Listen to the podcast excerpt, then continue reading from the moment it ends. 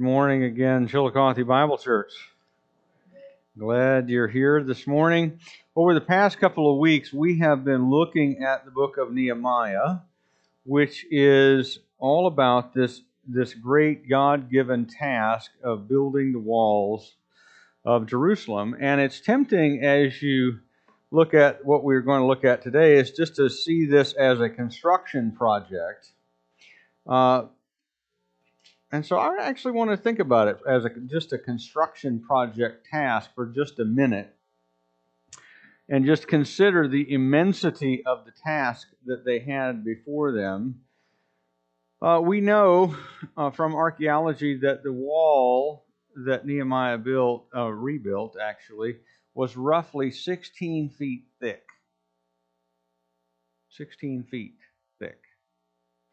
Uh, if you're here in the sanctuary, that is roughly the thickness of our uh, center section of seats 16 feet. Uh, we don't know exactly how tall the wall was. Uh, we know the present walls of Jerusalem, uh, how tall they are. They're roughly 40 feet, but those were built by the Ottomans in the um, that's not just that's not a piece of furniture. Uh, that's an empire, uh, and that ruled over the Middle East, uh, controlled by the Turks, and uh, they rebuilt the walls of Jerusalem in the 1600s. And those present walls that still stand today are about 40 feet high. We don't know how tall Nehemiah's walls were. They were probably at least 20 feet tall. They may have been as tall as the present ones, 40 feet. It's an immense task. Immense. And we know that depending on how you understand, and a lot of the a lot of the archaeology um, sites from uh, from Nehemiah's time have been covered up by additional layers of civilization that has been rebuilt on top of that. Uh, but it, depending on how big Nehemiah's walls were, they covered an area in circumference ranging from approximately a mile and a half to approximately two and a half. So roughly two miles in circumference around the wall, around the, the city of Jerusalem. How much effort does that take? I think it's safe to say a bit. It's a big project. And it is uh, t- undertaken at a time when Jerusalem is not a bustling, deeply, thickly populated city. Where the walls of the city, in fact, have not stood within the lifetime of anyone who is living there at the time. It's been 140 years since they were destroyed by the Babylonians.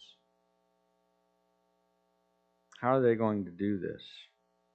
And on top of that, here's the other wrinkle you really need to get the walls up as quickly as possible before your opponents can get organized and shut you down. Because after you're already done, then the, then the job is over and it can't be stopped because it's finished. It's a fait accompli at that point.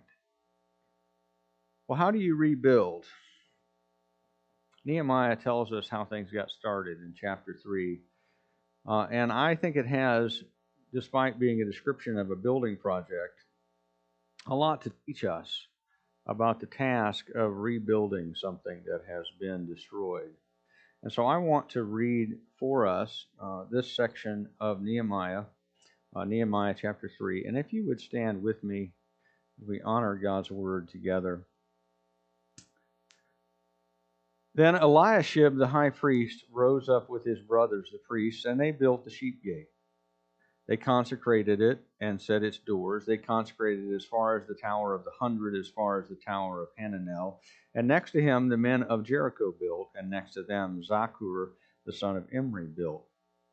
The sons of Hassenaah built the fish gate. They laid its beams and set its doors, its bolts, and its bars. And next to them, Meremoth, the son of Uriah, son of Hakkoz, repaired, and next to them Meshullam, the daughter, the son of Berechiah, son of Mesh, Meshezabel, Abel repaired, and then next to them Zadok the son of Baana repaired, and next to them the Tekoites repaired, but their nobles would not stoop to serve the Lord.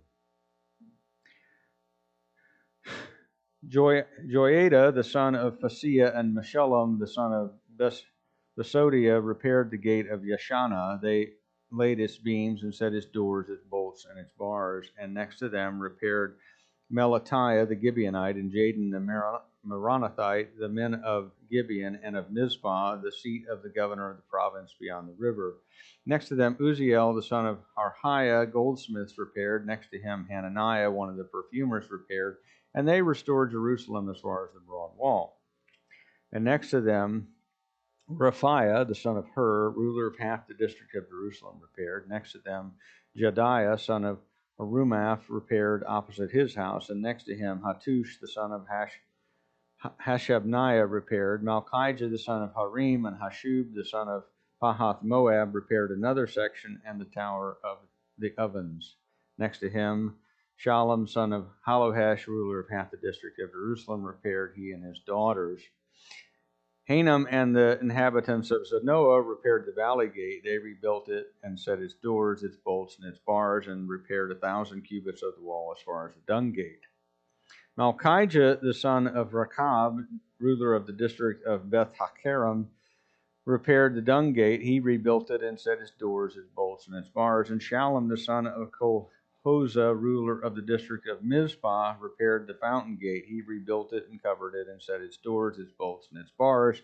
And he bu- built the wall of the pool of Shelah of the king's garden as far as the stairs that go down from the city of David and after him Nehemiah the son of Azbuk, ruler of half the district of Beth Zur, repaired to a point opposite the tombs of David, as far as the artificial pool and as far as the house of the mighty men. After him the Levites repaired Rehum the son of Bani. Next to him Hashabiah, ruler of half the district of Keilah, repaired for his district. And after him their brothers repaired Bavai the son of Henadad, ruler of half the district of Keilah, Next to him, Ezer, the son of Jeshua, ruler of Mizpah, repaired another section opposite the ascent to the armory at the buttress. After him, Baruch, the son of Zabai, repaired another section from the buttress to the door of the house of Eliashib the high priest, and after him, Meremoth, the son of Uriah, son of Hakkoz, repaired another section from the house of the from the door of the house of Eliashib to the end of the house of Eliashib, and after him the priests, the men of the surrounding area, repaired. After them, Benjamin and Hashub repaired opposite their house, and after them, Azariah, the son of Maaseiah, son of Ananiah, repaired beside his own house, and after him, Binnui, the son of Henadad, repaired another section from the house of Azariah to the buttress and to the corner and Palal, the son of Uzai, repaired opposite the buttress and the tower projecting from the upper house of the king at the court of the guard. And after him, Pedaiah, the son of Parosh, uh, and the temple servants living on Ophel repaired to a point opposite the water gate on the east and the projecting tower. After him, the Tekoites repaired another section opposite the great projecting tower as far as the wall of Ophel. And above the horse gate the priests repaired, each one opposite his own house. And after them Zadok the son of Immer repaired opposite his own house. And after him Shemaiah the son of Shechaniah, the keeper of the east gate, repaired. After him Hananiah the son of Shelemiah, and Hanan the sixth son of Zalaph repaired another section. And after him Meshullam the son of Berechiah repaired opposite his chamber. After him, Malchijah, one of the goldsmiths, repaired as far as the house of the temple servants and of the merchants opposite the muster gate, and to the upper chamber of the entrance, and between the upper chamber of the corner and the sheep gate, the goldsmiths and the merchants repaired. Let's pray.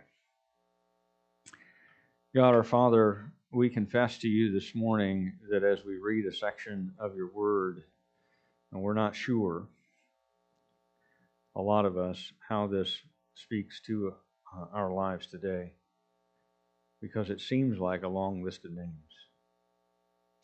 Father, we pray that you would, by your Holy Spirit, speak to us about these things that happened a long time ago to people whose names we do not recognize,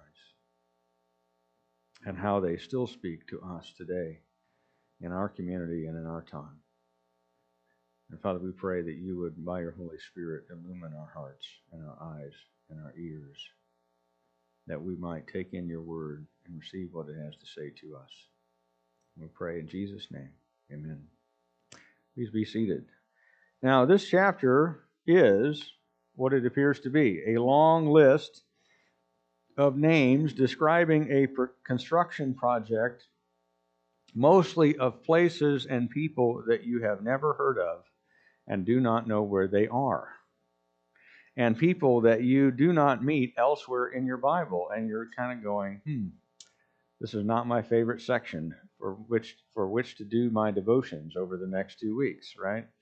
Um, but I want to put up a diagram of what they did.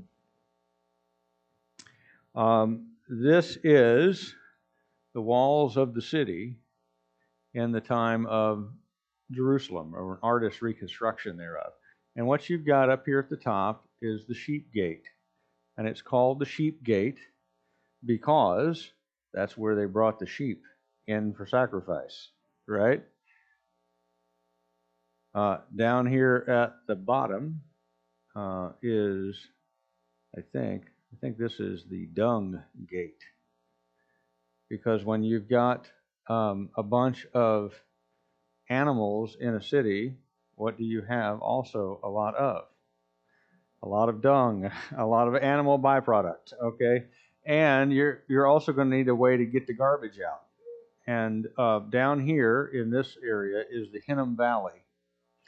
And the Hinnom Valley is where they burned the garbage. Uh, in fact, it's where it's the place, place where they burn the garbage is the the, the name of a place, and it's the name Jesus uses to speak about hell. He calls it Gehenna. It's like the valley of Hinnom, where the garbage was burnt, where the worm does not die and the fire never goes out. In addition to that, what you'll see as we go through, you'll see uh, you'll see these towers being described, uh, the fish gate, the tower of Hananel, uh, the Valley Gate, the Siloam Pool, the King's Garden is down here. Uh, the this is the buttress. There's the projecting tower, the muster gate, these other towers, and so forth. This section of wall for the Temple Mount was called the Ophel, um, and um, and then uh, the king's house, the palace, is up up here near the Temple Mount, adjacent to it. Uh, and what you'll see as you see this described is essentially moving counterclockwise around the city all the way around till they get back to the sheep gate. They start at the sheep gate, they go all the way around, and then verse 32, you're back at the sheep gate again. Um, I believe that Nehemiah 3 is included in our Bibles because it's about much more than an ancient construction project.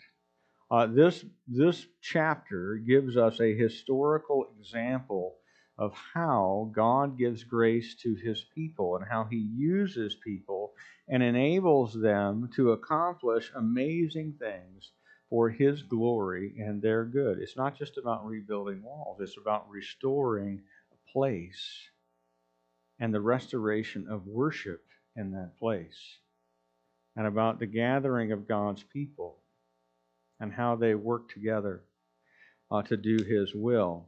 And so there are in this chapter principles for us to apply today in our tough circumstances. Now, we are not facing the kind of monumental task that they were. Uh, after all, many of our ministries were last functioning a year ago, not 140 years ago. Um, but we nevertheless are engaged in a rebuilding process. And one of the ways in which God gives grace to his people is through the leaders, the spiritual leaders that he raises up. And if you look at your Bible, what you see in the first two verses is that the first people who are motivated to begin the project, look who it starts with. It starts with the high priest and the priests with him. That if if something is going to succeed, you're going to need those who are spiritual leaders to step forward and to and to fulfill their ministry, to fulfill their role of uh, of doing the work of the ministry, of doing what God has called them to do. And so you see Eliashib, the high priest, and the other high priest with him, and they start right in the area where they are, right at right at the sheep gate, right at the point that is the most essential place to be restored, so that worship can be fully functional and rest and restored where it needs to be. And they start right where they are, right near where they do their ministry and they get that rebuilt. And when you when you imagine these gates, what you need to imagine is actually a series of of two gates with a space in between, one at one end and one at the other, and then this open bazaar space in between. And it could be covered. In some cases, it's actually mentioned that it was covered.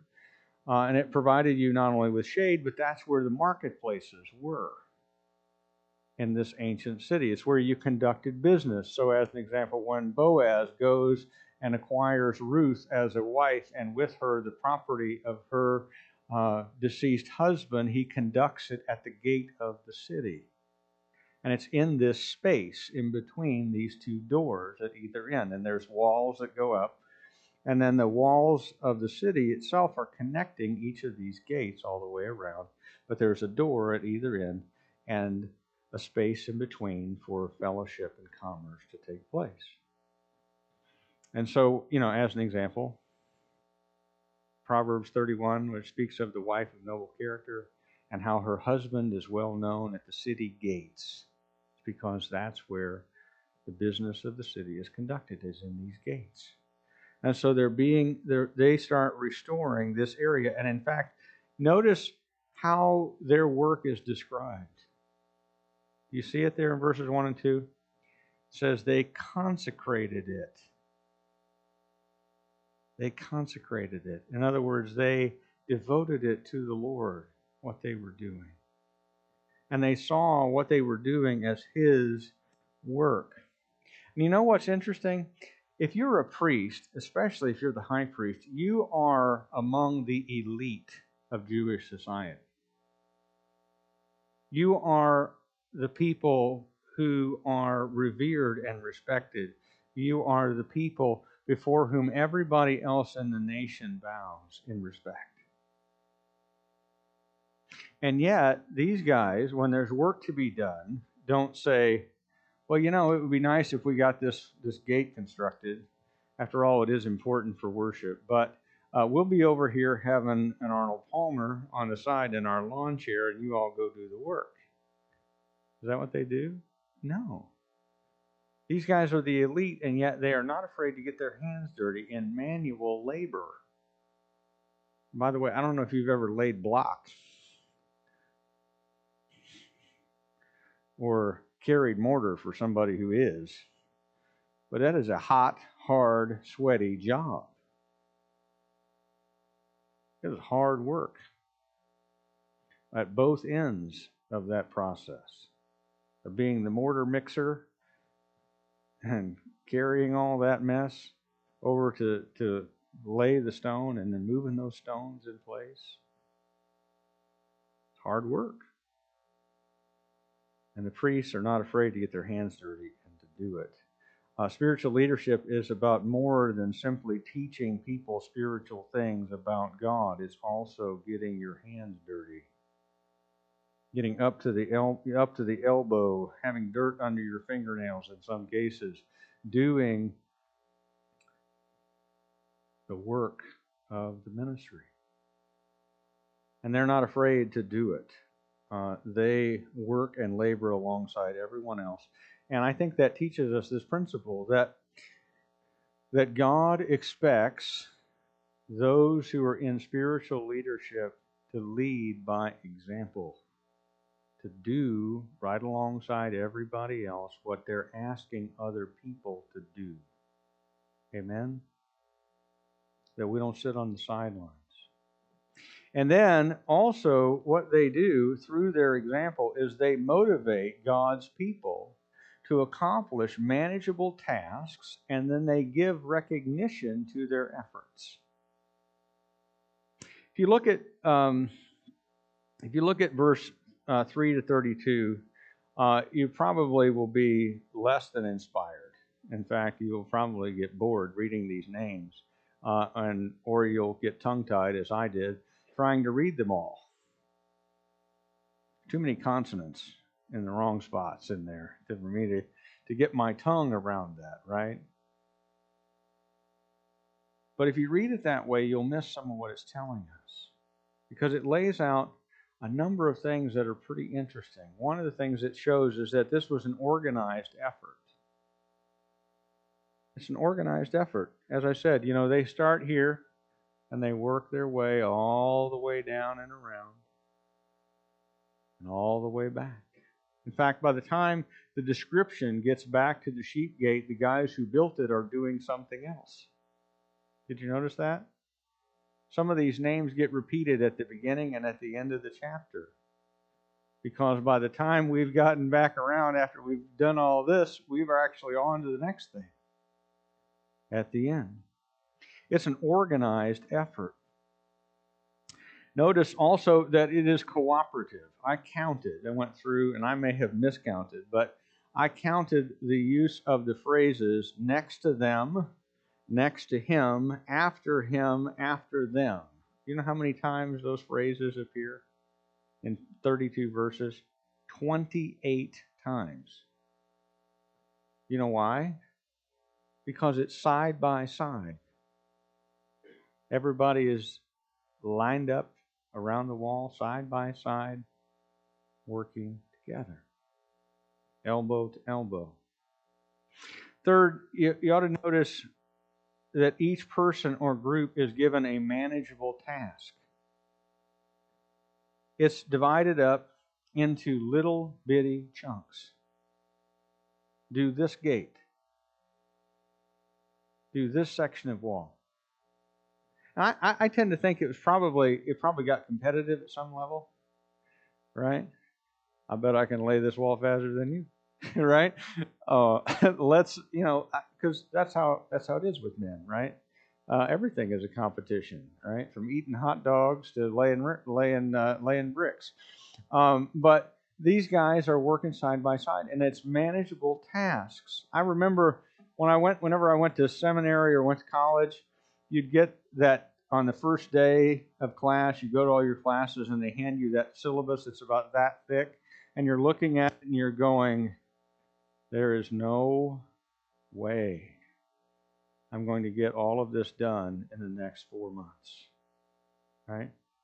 Or I remember, and I told I told somebody this this week that a couple days after I got married, um, I'm embarrassed to tell you this, but I, I, I, I did. I had a panic attack after I got married. I was like, I got married. okay. Because I thought there's I don't know the first thing about being a husband. I don't know how I don't know how to do that. Right? I remember when our, our first child was born, when we were taking Sarah home from the hospital, you know, and we've we've been we've been cared for well. You know, they brought us a steak dinner. We've had this wonderful experience at the hospital. And then they bring in our child and they're like, all right, it's time to go home. And we kind of look at one another, we're like, we got to figure out how to put clothes on this kid. And we didn't know how to do that, right? And then we get her strapped into her car seat, and, and you know they're coming in and they're inspecting and you know making sure we got the thing fastened in right. And we look over at one another, and Karen says to me, I can't believe they're going to let us take this kid home. We don't know what we're doing. and we didn't, right? And we, we had no clue how to be parents, right? I didn't know how to be a husband. I didn't know how to be a father. We didn't know how to be parents. How do you do that? And and the, just the weight of the task just landed on us right? And you all of a sudden are overwhelmed if you focus on the size of the task in front of you. But one of the great things I found out was I didn't have to know how to be a, a, a good husband for 50 years today, right? I didn't have to know how to raise an 18 year old on the first day we take her home from the hospital. And so you start with a manageable task, right? Can we get her in the car seat? All right. We won, right? can I change a diaper? I can do that. All right. We won. And you do a little bitty chunk at a time, right? A little bitty part of the task. And the guys who organize this and lead this effort get everybody to do not the whole thing and not even to focus on the whole thing, but can you do your job right here where you are and do a little bit today and a little bit tomorrow and a little bit the day after and do your section? Can you do that? Okay, I can do that. Right? And you'll notice as you read that in some in several instances it's pointed out that people built the section near their house. Now, why do you build a wall? For protection. So, where, if you're going to build a wall, are you particularly motivated to make sure you've got good protection? At your house, right? And so that's a very practical thing, right? People are doing the job nearest to them. Fourth, uh, fourth thing I want you to notice here in these verses notice how many different kinds of people there are who are devoted to the task. There are priests who work in the area of the temple near the center of their ministry. There's also a significant number of people from out of town. It's not all locals. There are people from Jericho and Tekoa and Gibeon and Mizpah, from Zanoah, from Beth Haccherem, from Beth Zur, from Keilah. It's not just the residents of the immediate area and the immediate local community, because if it was up to the residents of the immediate local community, probably couldn't have got it done. There weren't enough of them. That's why the center of government of this area was not in Jerusalem, it was in Mizpah, which was another city. It's where the governor lived because Jerusalem was had been destroyed. It was kind of a backwater at this time. And since the, the number of residents of the local area was small, God sends in reinforcements from out of town. How about that? In addition to that, there are goldsmiths and perfumers like Malchijah, Uzziel, and Hananiah. These guys are craftsmen. These are skilled trades. These are guys that uh, that normally work with objects that have fine details. Where they could have argued, look, you know, um, these hands are too important to my ongoing life, my ongoing profession, to devote to something like manual labor. I mean, I might break a finger or something and be unable to work. I couldn't do that. But they throw themselves into the work. There are city officials and governors and rulers of districts and sub-districts. There are not just men, there are women who show up to do work. Uh, like the daughters of Shallum. Shallum is ruler of half of Jerusalem. His daughters would have been considered noble women, and yet they show up to lay block. How about that? women are an important part of the work being done. There are single men that show up to work, like Benjamin and Hashub. There are temple servants who are mentioned in uh, chapter 26, I mean, verse 26 and verse 31. There's Shemaiah, the city guard, who may have been something like the, the police chief. He shows up to work. And finally, in verse 32, we read about the merchants who work alongside the goldsmiths at the north end of the city. And the point being made here is that God uses all kinds of people from all kinds of backgrounds and trades and professions to do this amazing thing. And last of all, notice that there's recognition given to everyone who makes a contribution to the work.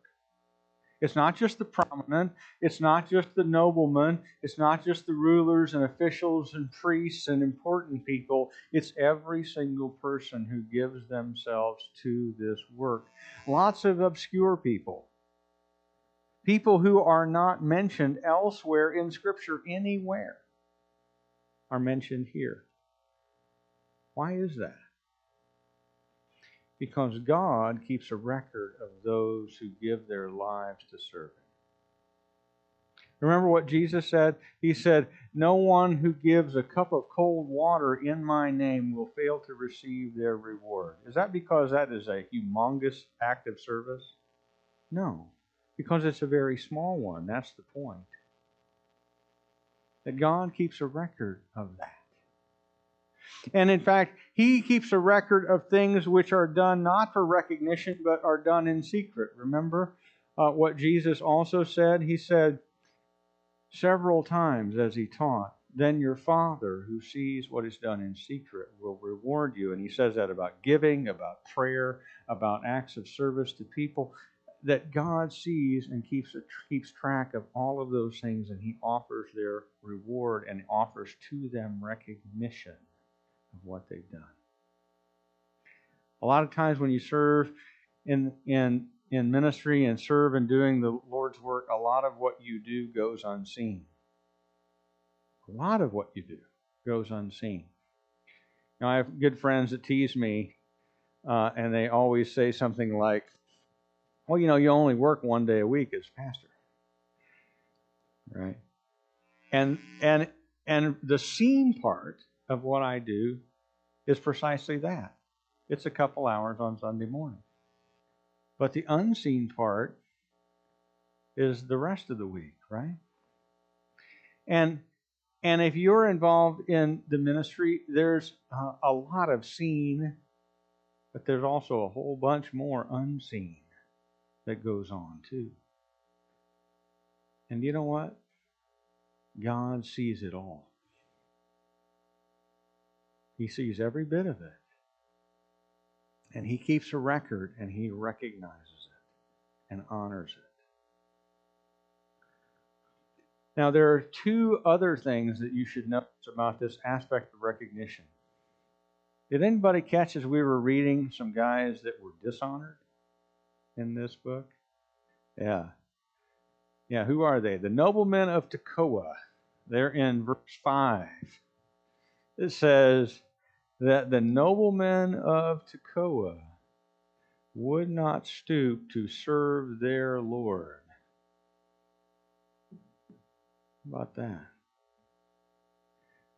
Well, I'm too busy. I'm too important. I'm not to be bothered with that kind of work. We'll send you our guys, we'll send you people to help, but I'm not going to do that.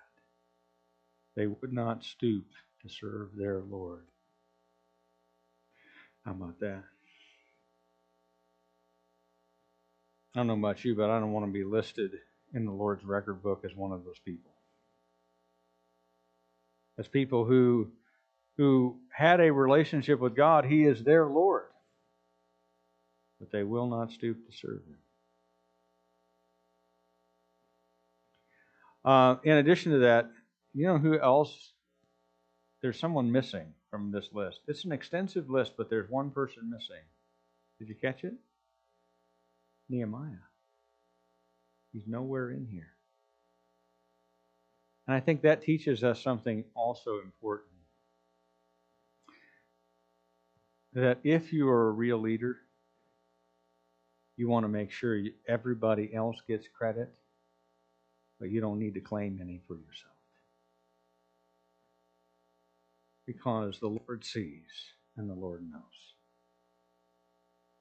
And so he is eager to share credit with everybody else, but he claims none. And I think that's godliness. Now, you might be wondering at this point exactly how this chapter applies to you, and I don't want to hold you in suspense much longer. Um, so here's what I think we need to learn from this chapter that here in 2021, where we are right now, uh, I don't know if you know it or not, but uh, we became a church plant over the last 12 months, right?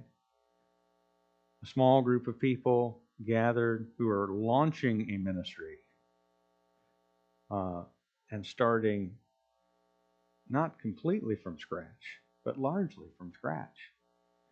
A bunch of stuff that hasn't operated in a year.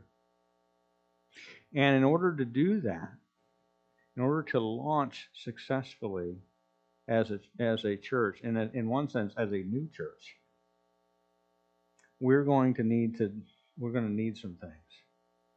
And one of the things we're going to need is working spiritual leaders. Working spiritual leaders. We are really blessed here at Chili Bible. Everybody that I serve on the elder board with, all of our ministry team leaders are practitioners. They're not just people who go to a meeting and say, you know, kind of on this rear echelon type thing where they stand back and say, you all go and do that, right? No.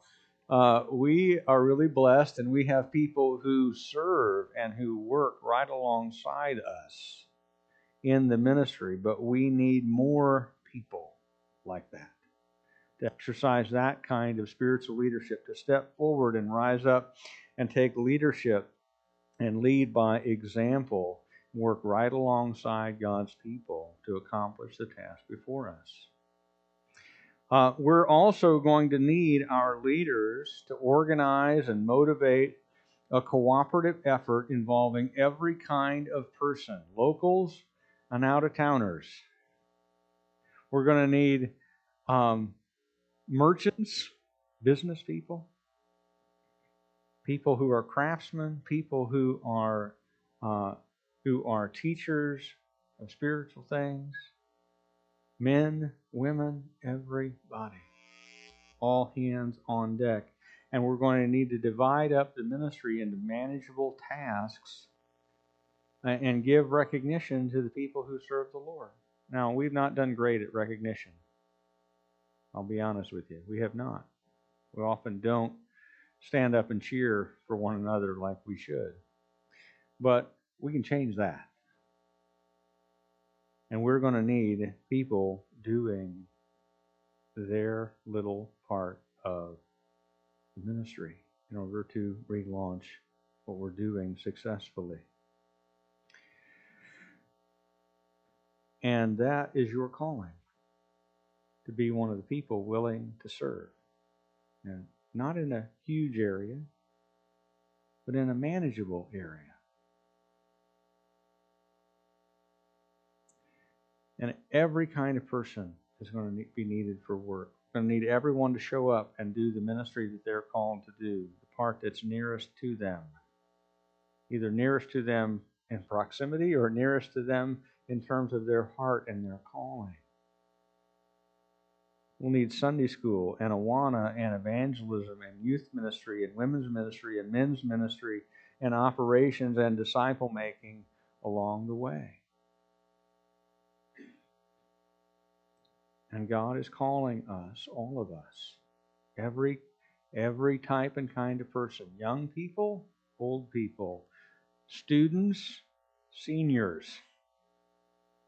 working people, retired people all of us have a part in what God has laid out ahead of us. And then, last of all, we're going to need both walls and doors to be rebuilt. What are walls? Walls are points of safety and security. And over this last year, one of the things that I've seen happen in the lives of lots and lots of people is that the walls of their lives have been broken down. And lots of people have be, have through isolation, through lack of relationship with other people, through their own tendencies towards sin, etc., the walls of their life have been broken down, and so they have gotten entangled in addiction and in uh, various types and kinds of sin, and all of these things have flooded into their heart and into their life. And we're going to need to help one another to rebuild the walls of our own lives to fight against sin, to regain our resistance to evil that we had, to overcome sinful desires in our own hearts. And we rebuild these things as we worship together, as we confess our sin together and live in repentance, as we fellowship and as we hold each other accountable, as we pursue Christ personally each day through the Word and in prayer, as we draw near to Christ and one another through all of these things, we help each other rebuild the walls. Because walls are important. Walls provide safety and protection from a dangerous enemy, the devil and our own flesh. Amen? But we also need gates, doors, points of entry. Because one of the other things that's happened in this last year is that lots of things that we formerly took for granted, we've now become worried about doing. You know, I I love having people over to my house. I love I love having small groups. I love going to Sunday school. I love fellowship meals uh, and potlucks, and I love gatherings and parties and all of these kinds of things. I'm a people person. I like being around lots of people. But here in this last year, we've all kind of pulled back to just our little house and our little family. Small groups are shut down for the most part. Lots of meetings have been conducted not live and in person, but over Zoom, which praise God for Zoom, praise God for streaming worship. But it's a whole lot less than ideal. Amen? It is. And we're going to need to rebuild the gates into our lives. And draw, not only let people in, but draw people in. Not only people who are part of our church family, but people who don't know Jesus from the man in the moon and draw them in. And provide wide gates into our lives and into the church uh, and its fellowship. We need walls. We need protection from sin and Satan and the death he inflicts on our lives through these things, but we also need gates. We let people in and pull them into our lives. Karen and I talked recently about some of the lessons we learned from the pandemic. One of the things that we have been learning is not to take for granted the things that we enjoy. Not to take for granted the fact that you can gather with God's people for worship every week. Not to take for granted the fact that you can gather with your small group. Not to take for granted the fact that you can sit and have a cup of coffee with somebody and listen as they pour out their heart to you. Not to take for granted the fact that you have a small group of people who can pray with you and care for you and walk with you through life not to take for granted the ability to make disciples live and in person, not to take for granted opportunities to share the gospel with someone who needs to hear it and whose life is a mess without it. Not to take for these things for granted because we they are not if this year has taught us anything, it's that these things are not guaranteed. We have tended to assume, or at least I have tended to assume over the previous 46 years of my life, that well, church will always be there and it'll be open next week if I don't make it this week. Small group will be there. I, I don't need to be there this time. I'm tired. That discipleship opportunity that I'm passing by right now, it'll come around again. No, not necessarily. Not necessarily. We need to seize those opportunities that God puts in front of us to build those gates into our lives today. Amen? And to draw people in. Because our calling is not simply about ourselves, it's about other people. And allowing them into our lives and doing life with them, pointing them toward Jesus, encouraging each other to live for Jesus and walk with Him until Jesus comes. Amen? We need walls and doors, safety and gates into our lives. And we are going to need, most of all, God's grace and His help to carry out this immense task that He has laid before us. So, as we wrap up our time together, let's do pray and let's ask God to give us that grace. Amen. God, our Heavenly Father, we thank you for your word. We thank you that you pour out in the scriptures to us by your Holy Spirit things that if we're not paying attention, we might miss, but that are deeply applicable to our lives. Father, I pray that um, that you would help us as we rebuild Chillicothe Bible Church, as we draw one another close together, as we uh, make a transition over the next few months from a time of masks and social distancing to a time of hugs and uh, getting close to each other again. That you would help us, Father. That you would give us your aid. That you would inspire us by your word and spirit to, to rebuild, to remake the things that you have given to us. Father, this will not be easy, and it will require all of us to work and to carry out the task in front of us. But Father, we know that by your Holy Spirit that we can accomplish these things, not in our own strength, but as you equip and empower and enable. And Father, we pray that you would work in us that we might give you glory and praise for what you accomplish here in this year. We pray, Father, in Jesus' name. Amen.